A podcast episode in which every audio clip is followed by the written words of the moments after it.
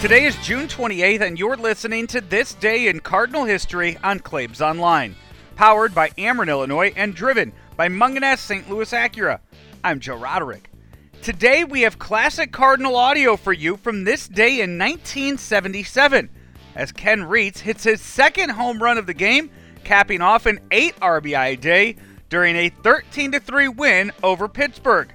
Here's Mike Shannon with the call. Mendoza shakes off a sign now, winds and fires. Curveball, long one, it has a chance.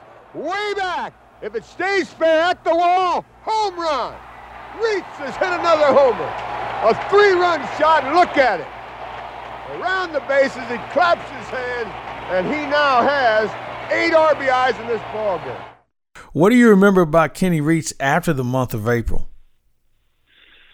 Well, he would hit seemingly well over 300, sometimes close to 400 in April, and mostly 250 the rest of the year. You know, uh, he was such a good defender though that he was still worth playing, and uh, he, uh, for being looked like an athletic guy, we just couldn't run fast at all.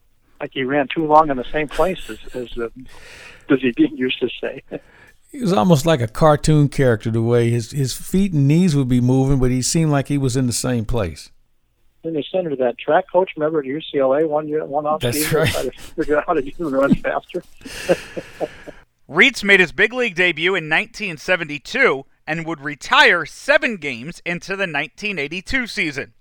Claibs and Commish weren't lying about his hot starts. Reitz was a career 260 hitter, but during his decade in baseball, he had a batting average of 314 during the month of April. This is This Day in Cardinal History on Claves Online, powered by Ameren, Illinois, and driven by Mungenast St. Louis Acura. Right now through July 6th, Mungenast Acura wants to show their appreciation to all first responders and healthcare workers by offering them $750 towards buying or leasing a new 2020 Acura. For details, contact Mungenast St. Louis Acura today. Have you subscribed to the podcast yet? Check us out on Spotify, iTunes, and Google, or wherever you listen to your favorite podcasts and add us to your list. For Claibs Online, I'm Joe Roderick. We'll talk to you tomorrow.